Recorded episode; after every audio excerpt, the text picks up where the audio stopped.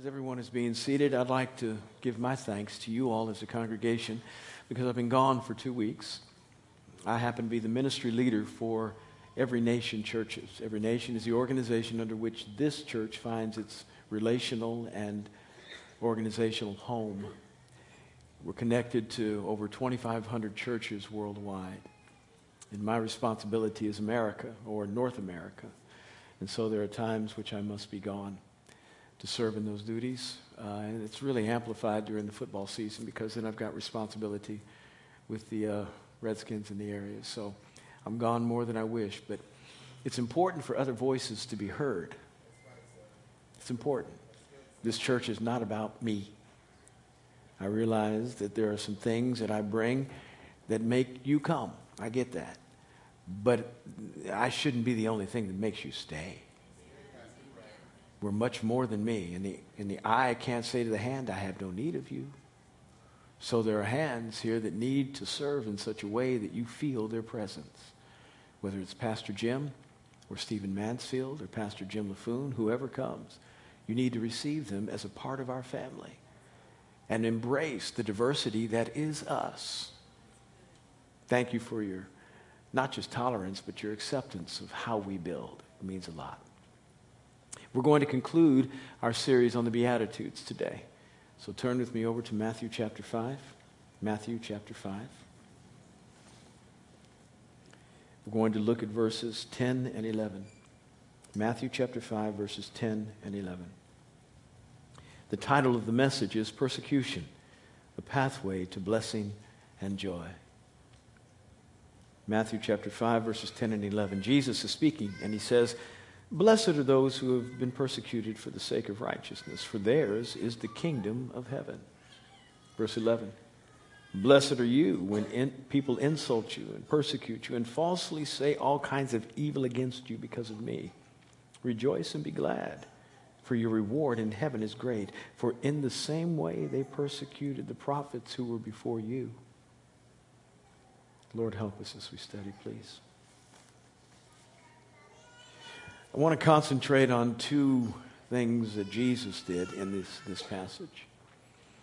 One, he talked about people who have been persecuted. And then he talked about what happens when you get persecuted.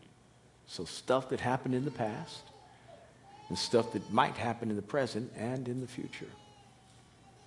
But let me define the term persecution first. The term in the Greek is diokos which means to be pursued. Now, when you get right with God, welcome to the fight. It is a battle every day just to stay right. We can't do it on our own. Only the grace of God can get us right and keep us right. But we are responsible to participate with that grace through our obedience. And that allows us to not have to continually make mistakes from which we need to recover and drive our life into a ditch out of which the Holy Ghost tow truck can only pull us. We're called to participate in that. And it is a challenge every day to do the right thing. Christianity is not complicated, it is hard. It is hard, but it's not complicated. Love God, love people. About as simple as it gets. But doing it, obeying God when everything is telling you in your soul to go the other direction, and loving people who don't seem to be very lovable. It's hard. But as hard as it might be, I like this hard better than the consequences of my sin hard. I do. I'll choose this hard every day. Every moment, give me a choice. This hard is better. This is better. If, if you don't remember, do, do, do, let me help you. Some recollection of waking up wondering whether this was going to meet you today. That thing you did last week, if somebody was going to, to, to let it appear on the internet. That thing you didn't want anybody to know, but somebody does. What are they going to do with the information? Sins were the things that you were concerned about constantly coming after you and overtaking you. But when you get right with God and you start living right, uh, the word says in Psalm 23 goodness and loving kindness follow you. not the consequences of your sin any longer. I like this heart better than the heart I used to live when I didn't love Jesus. A lot better. So don't use any excuse, Pastor. I just don't know. It's a difficult life, not as difficult as the one you're living. That's really hard when you got to suffer for your misdeeds. That's hard. This is better. Not easy. And then once you say you're going to live right, there's an enemy that you just created that he used to be your ally. He used to help you do the wrong thing. But now that you're doing the right thing, he is pursuing you to try to get you back in his camp. And he's doing everything he possibly can to try to encourage you that this life is not worth living like this. Stop it. Don't go any further. Turn back. Remember me. Remember the good times. He never, listen, he always tells you what it felt like to be just a little buzzed, but he, he doesn't, he doesn't re- let you remember when you were hugging a toilet at 3 a.m. That part he just kind of selectively uh, omits from the entire experience. Oh, it was great sleeping with her, but then you got a baby mama issue. Yeah, he doesn't remember, he doesn't let you remember that. Pursues you. And persecution is part of it. And, and what we see about persecution and how Jesus framed it is almost contradictory. Blessed are you when people treat you bad. Blessed.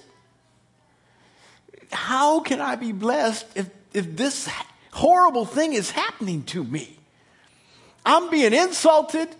I'm being beat. I lost my job. My friends don't want to be friends with me anymore. Lord, I'm supposed to feel blessed in this environment? Yes. But if you continue to only myopically look at your present circumstances, you will judge all of your life by this one moment rather than allowing all of your life to judge the one moment. And in consequence, necessarily, you'll accuse God of not helping you as much as He should. You're mad. You're upset. I can't believe, Lord, you allowed me to go through this. I gave you my life. Like God really benefited. You really did something. Hear me. You were a waif, an orphan. He took you in. It's not like you added a whole lot of value to who he was. So there's no, there's no point in saying, I gave you my life. I took it. I, I, I brought you in. You've been a problem since. Now that's the reality. That's the reality that he would share if he were not him. But he is him, so he doesn't say that to you. But we are a mess. We have issues. We rarely do the right thing. We rarely think the right thing. We are a liability to him. If he, if he did anything he asks us to do, he would do it better. And he wouldn't have to feel the need to explain why we didn't do it so well. But he doesn't even explain it. He just says, eh, that's okay. Mm, yeah, there's mm, people. We are not his best option. The only reason he chose us is because he loves us. That's it. It's not because we were so competent. It's not because he couldn't do without us. Anything he asks, asks us to do, he can do it infinitely better. He does it because he loves us. That's it. You remember all that in the midst of your difficulty. And you don't blame him for what you're going through. You say, Oh, you've been so merciful. You've been so kind. You've been so gracious. You tolerated my weaknesses. You tolerated my sin, my bad thoughts, my heart that leans in the opposite direction. The fact that I ignored you for a couple of decades in my life and chose to walk right by the cross without giving you any due. That, Lord, is how I choose to judge this moment. Rather than questioning whether you really care about me because I can't feel you now, I choose to let what, you, what you've already done for for me to find this moment, meaning you sent your son to die for me. What else do I need to know that you love me?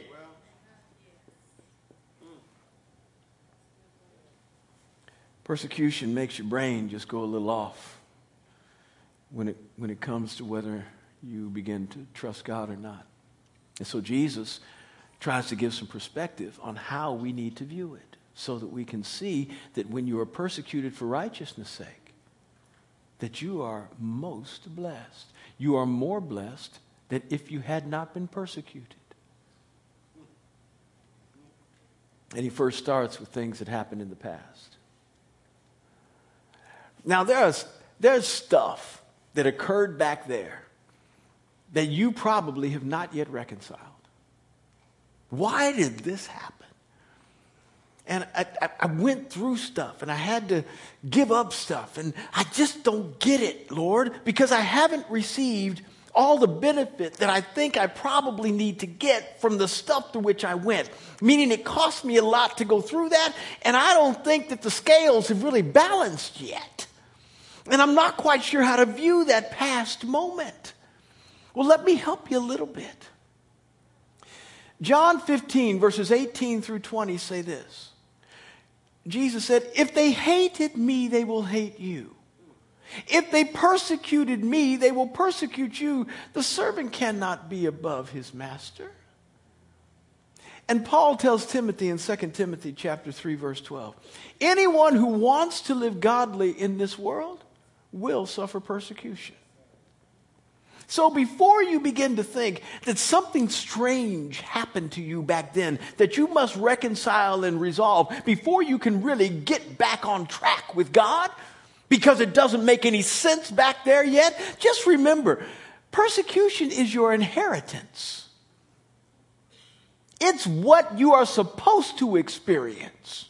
It's not some strange thing. And this is why Peter says in, in uh, 1 Peter 4 do not be concerned about persecution as if some strange thing has come upon you.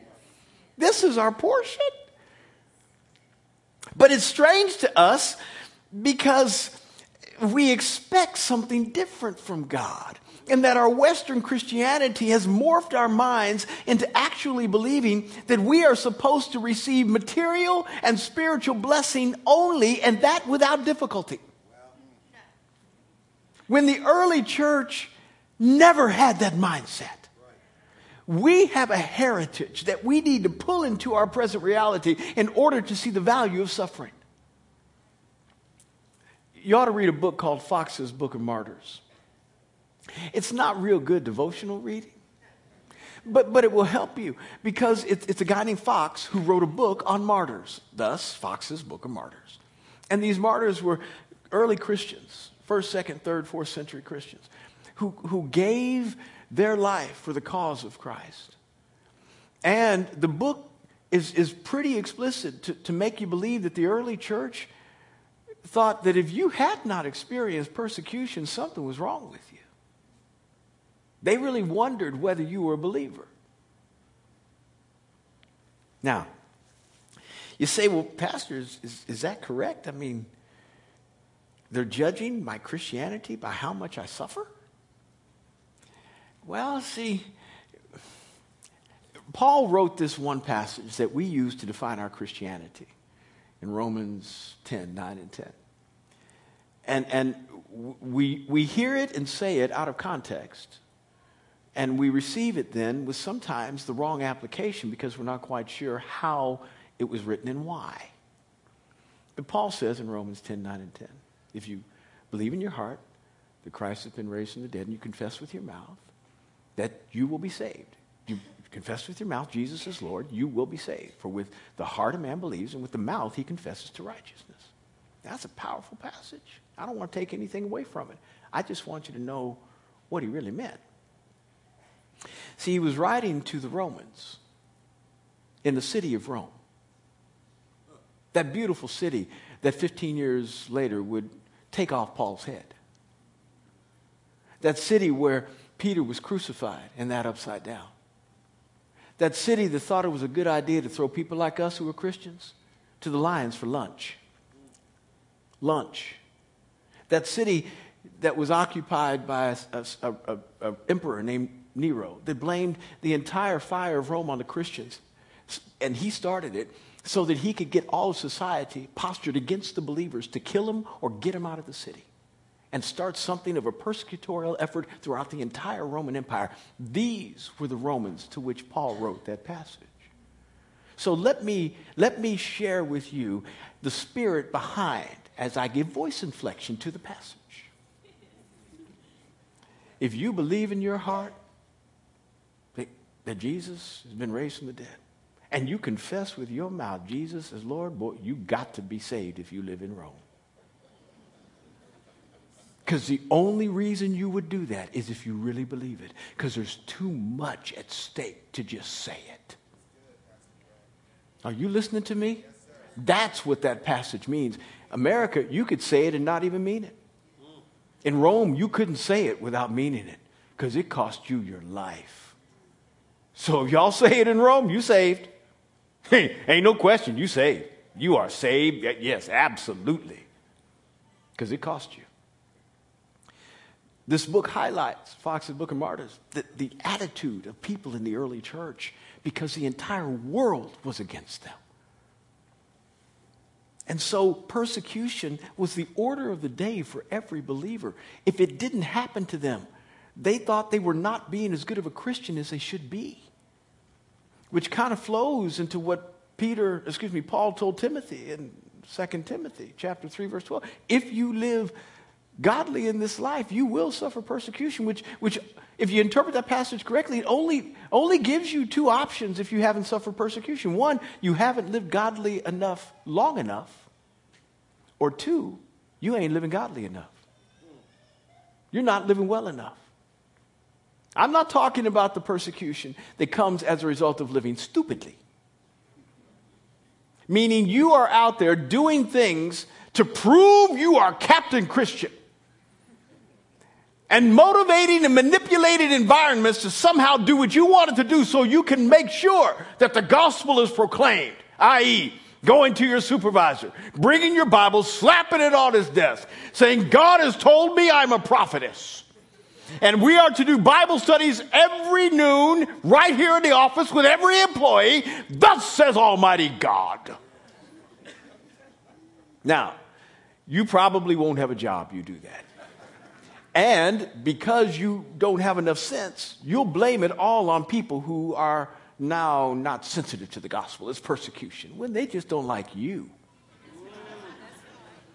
they just don't like you. The way you do stuff is just too nutty.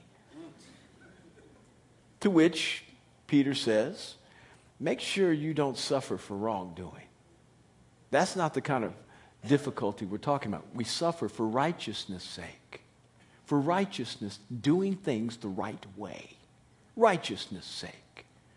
When you suffer persecution for righteousness' sake, you wind up being blessed. Now, when we talk about what's happened in the past, yesterday's issues,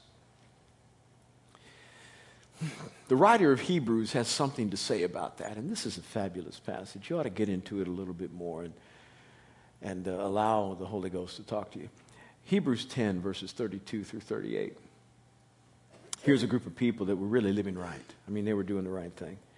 But they had issues about what happened in the past, and they couldn't reconcile that with what God was about to do today, and they thought they needed to be more blessed. And he says, Remember the former days in verse 32, how you went through some real trials. I mean, it was hard. It was so difficult that you were ostracized from all the community in verse 33. And not only were you ostracized from the community, but, but people who, who were ostracized that, that people who were ostracized that you did not have any relationship with, even though you weren't being ostracized at the time they were, you identified with them being shut out. Now, we've all got our little portion to deal with the persecution in our life. Whatever your cup is, you have to drink it. I don't know many people that are trying to say, Can I sip yours too? uh, you, your cup is full. Lord, I'm, okay, I'm just happy I made it through my stuff. Most folk are not generally trying to pick up other people's issues. But these were real, serious, loving, kind, beyond themselves ordinary Christians. They not only were able to suffer what God had portioned for them, they looked at others out there. And when they saw them suffering, they went and stood by them. and said, Their last name is mine. We got the same daddy. You deal with them, you got to come through me. I suffer when they suffer. Whoo. Most believers who just say, I'll take a step back. I love you, I'll pray for you. Some amazing Christians. And I, I hope that someday you have the privilege of identifying with somebody else's sufferings and taking them on as your own. I hope you do. It allows you the opportunity to fellowship with Christ in ways like you never have before. And there is a blessing that comes from that that's beyond any material thing you will ever receive. There were some brothers of mine years ago who were going through difficulty, guys with whom I walked. And in large part, they had done everything right. And they always had the right motivation. But there are a couple of, things that could have been done better. They weren't sin, but they just weren't done as well as they could have been. And there were a bunch of folk that came against these guys with all their might, just blasting them. People they thought that were their friends, people they had walked with in the house of God. And I mean, they came with vitriol. It was ugly. And I said, I ain't done what they done, but I'm going to act like it. People are going to be able to confuse me as being right in step with them. Now, as I talked to the people who had done the things not as well as they should, I said, you know, that needs to change and that needs to change and that. But I said, I'm with you. And, and, and so we're not talking about putting stuff under the carpet, just acting like it didn't exist. We're talking about real, transparent conversation that allows for substantive change in the lives of people that could do things better that weren't doing them as well as they should. But to the people who were persecuted, I did not give them the time of day with explanation. I let myself be confused as being just like those other fellows because they were coming out of the wrong spirit and didn't deserve one. They were persecuting people who were doing and trying to do the right thing. Anybody do anything perfect in here? Is there anybody that can be confused with perfection in the house? That at some point you're going to make a mistake even though you be well intended. And you will wish that people would give you the mercy that you think you deserve. We're not talking about just winking and acting like it didn't exist talking about dealing with stuff, but not coming out of the spirit that these fellows or people who do so when they persecute come out of. They look for any opportunity. And rather than looking for the opportunity to apply mercy, they're looking to pounce like predators at an opportunity that, that's chasing prey. It's horrible. And so, I suffered loss. And the loss was great. Loss was great. And every once in a while, I'll have a moment to just reflect back and say, Lord, what was that? You know, I didn't get this, and I got fired from this, and I'm just saying, what was, and as soon as my mind begins to go down that road, which is full of doubt and unbelief, questioning, leading toward questioning Him rather than asking questions, I rein in my soul in a hurry by the grace of God. I said, No, no, don't go there. It was a privilege of your life to be able to identify with their weakness. It was a joy to be able to suffer with them because you identified with me and you got blessed beyond whatever occupational blessing there would have been in retaining your position wherever you lost it. You got blessed with me in ways like you never would have otherwise and I understood more about what it cost to redeem me. Because somebody, before I identified with somebody else's issues, somebody had identified with mine and went to a cross and took my whooping, died my death, and did not, did not at the time say, He's worthy and I'm more innocent, but no explanation at all. He just took it.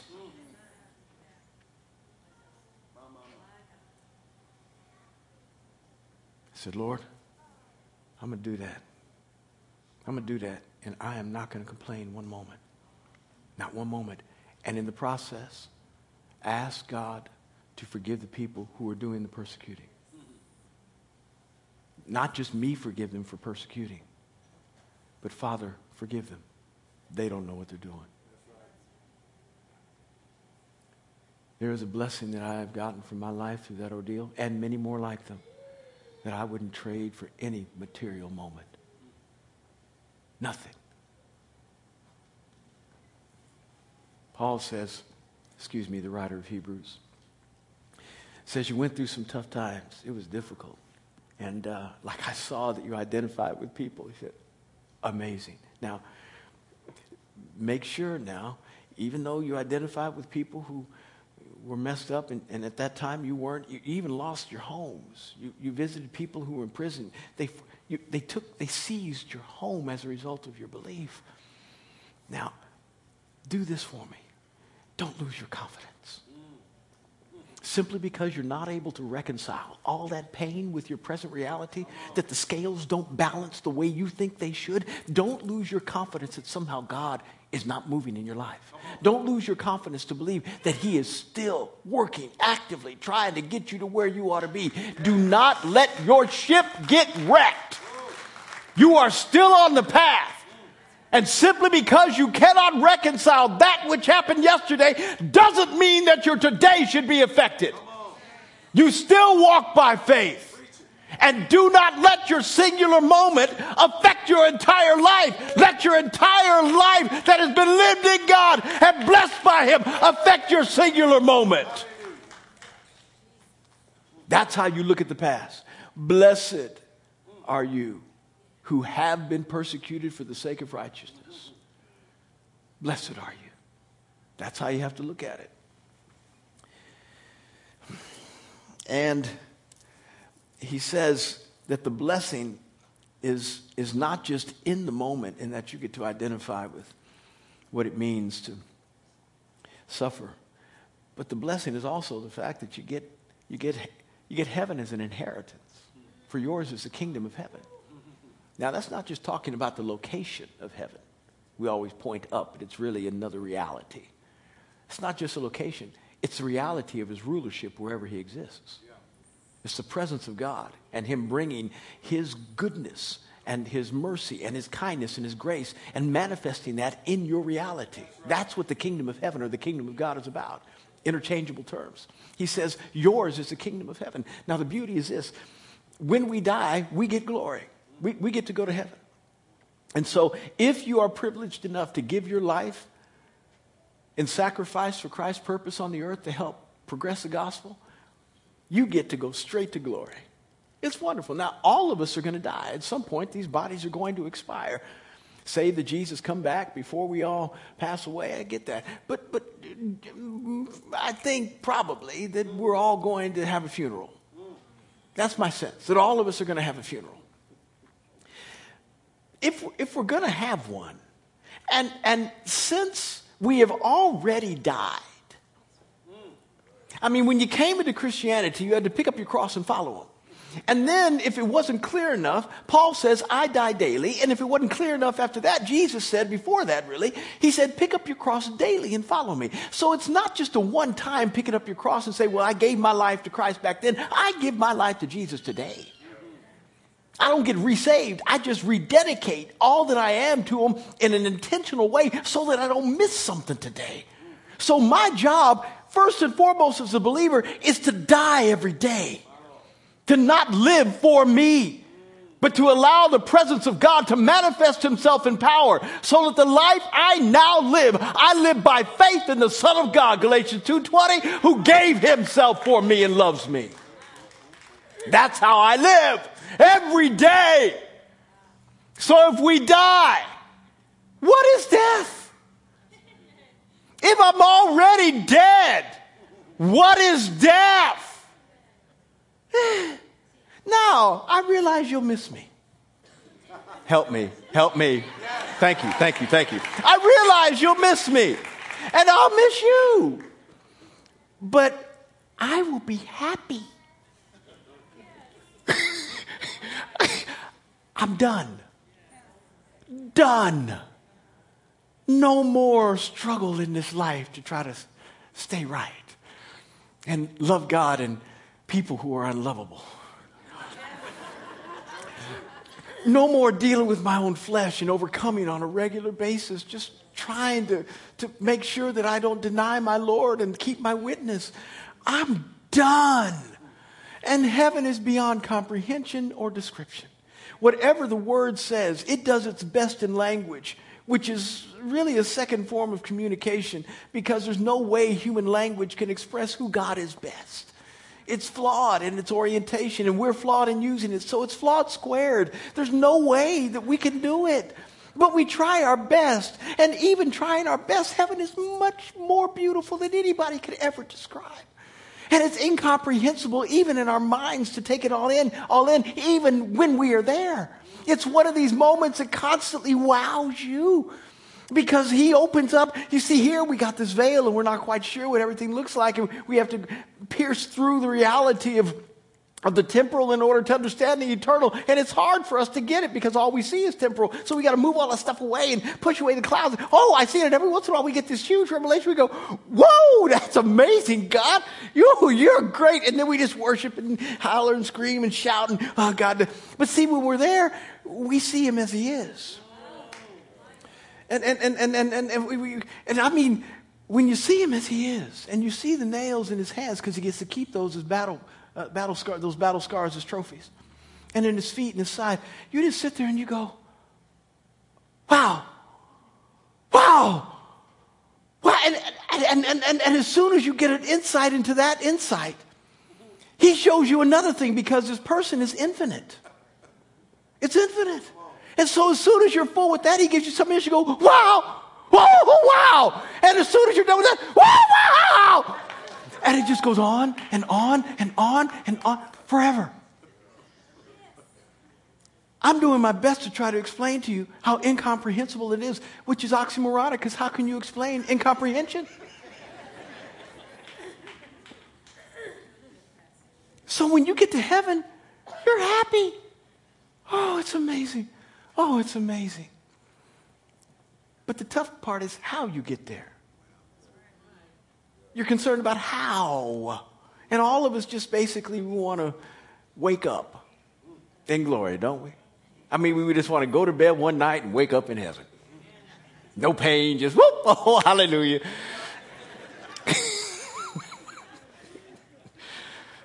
but what if it does not gloriously happen like that? Boy, I'm thinking, you know, I got, I got one physical death. One. Jesus, if you choose to let me give it for you, what a privilege.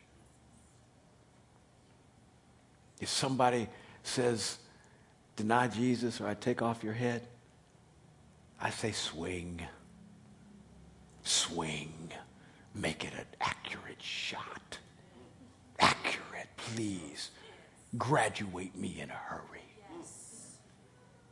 Let me go out like that if that's the way you want me to go out. If you died, then what's death? So you get heaven afterwards. But we also get a little bit of glory here.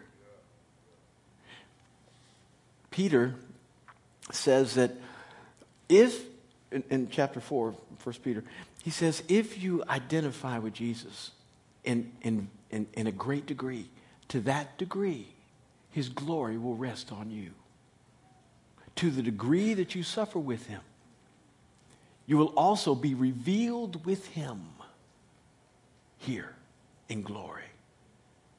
That there is a suffering that allows you the privilege of opening up a fellowship with him that you would never have otherwise, ever. And that's why glorification always comes through suffering. Romans 8 17. If we suffer with him, we will be glorified with him. And while we are here, we get the privilege of seeing him in ways like we've never seen, of experiencing what it means to let the kingdom come on earth just as it is in heaven. In our own personal lives, our homes benefit from greater manifestation of his presence in our lives.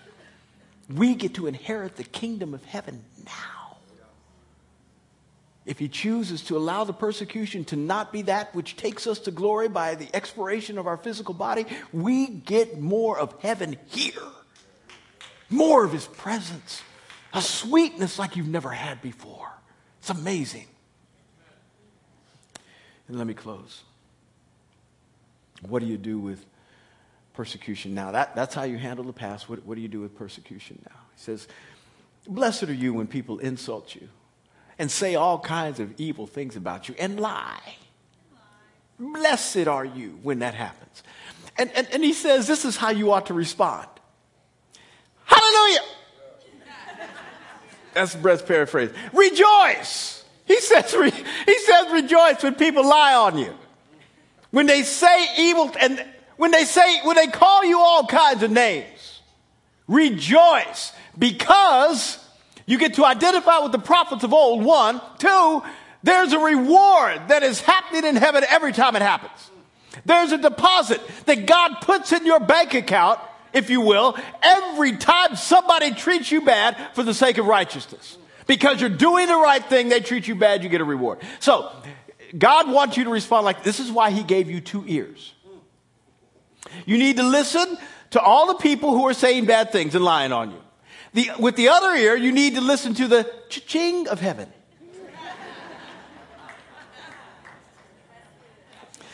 Oh, that's terrible. That's not true. Oh my, you can't do that. Cha-ching. Okay. All right. Bring it on. Cha-ching. Oh, oh, cha-ching. Oh, cha-ching. Boy, that was double portion there. That one was a double portion, I'm telling you. Cha-ching, cha-ching, cha-ching, cha-ching. We're so myopic. All we think about is the present. Jesus wants you to know you don't know what's happening. You have no idea what's happening in the heavenlies. Every time somebody treats you bad because of me, I reward you in glory. You may not see, you may not see how the scales balance here, but when you get there, whoo, there is no, no balancing. The weight is far greater of glory. Paul said it this way in 2 Corinthians 4 I consider the difficulties and tribulations of this present life. And he was talking about being beaten with rods, being in the sea a day and a night, being persecuted by brethren, being stoned, having no food, no water. He's talking about all these things that we would consider dire. He says, I consider these momentary light afflictions nothing to be even compared with the glory that is to be revealed. So when I say the scales don't balance, I don't mean they balance to the negative. They balance way over to the positive. That when you get to glory, you will be saying, I get that for that. Woo! I'm glad I did that. That's amazing. So weighty will it be that what you went through in the past won't even be a bad memory. You'll be so privileged. And you'll say, All for you, Jesus. And the beauty is you get rewards. Now, why in the world do you need rewards? Heaven has everything anybody will ever need. No lack in heaven. It's all there for you. Why do you need a reward? Well, I, I, think it's, it's, because the primary, primary thing we're supposed to do with the stuff we have on the earth is to serve God with it. So we, when, I, when I pay my bills, I'm serving God by making sure my family is provided. I'm not just providing for my family. Everything I do is brought through the matrix of obeying my God. So when you get to heaven, there will be things that God distributes to you as a result of your good behavior here. Whether it be giving to the kingdom, whether it be sacrifice, or whether it be persecution that you endured for God, for righteousness' sake, that was, in, in, that was done well. You get rewards. And I think he wants us to do the same thing in glory that we would have done here to serve him with them. How? When we see all those marvelous insights and revelation that we see in glory, who he is, what he's done, he gives us a, a videotape that we get to run back and see what was really happening when that thing occurred, what was going on in the spirit. Say, oh, I had no idea. I'm glad I did that right. Woo, I wish, oh, I shouldn't have done what that. That what I'm glad I did right. You don't get a videotape of your bad deeds, that's for sure. That's all under the blood. But when we see what he has done for us, the first thing we will want to do is offer. You want to offer. And you want to have something to give. So, what do you give except the rewards that He has given you?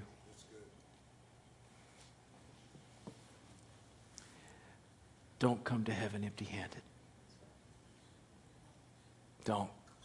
I beg you. Store up for yourselves treasure in heaven where neither moth nor rust nor time can deplete. Figure out how to do that through your giving. And when opportunity comes for you to stand up for Christ when it costs you, don't blink. Just do it.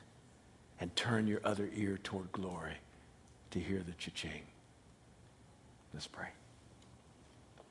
Father in heaven, I'm, I'm asking that you would pour out your goodness and grace upon everybody here. I thank you for the privilege of being able to serve you and the privilege of being inconvenienced with suffering for you.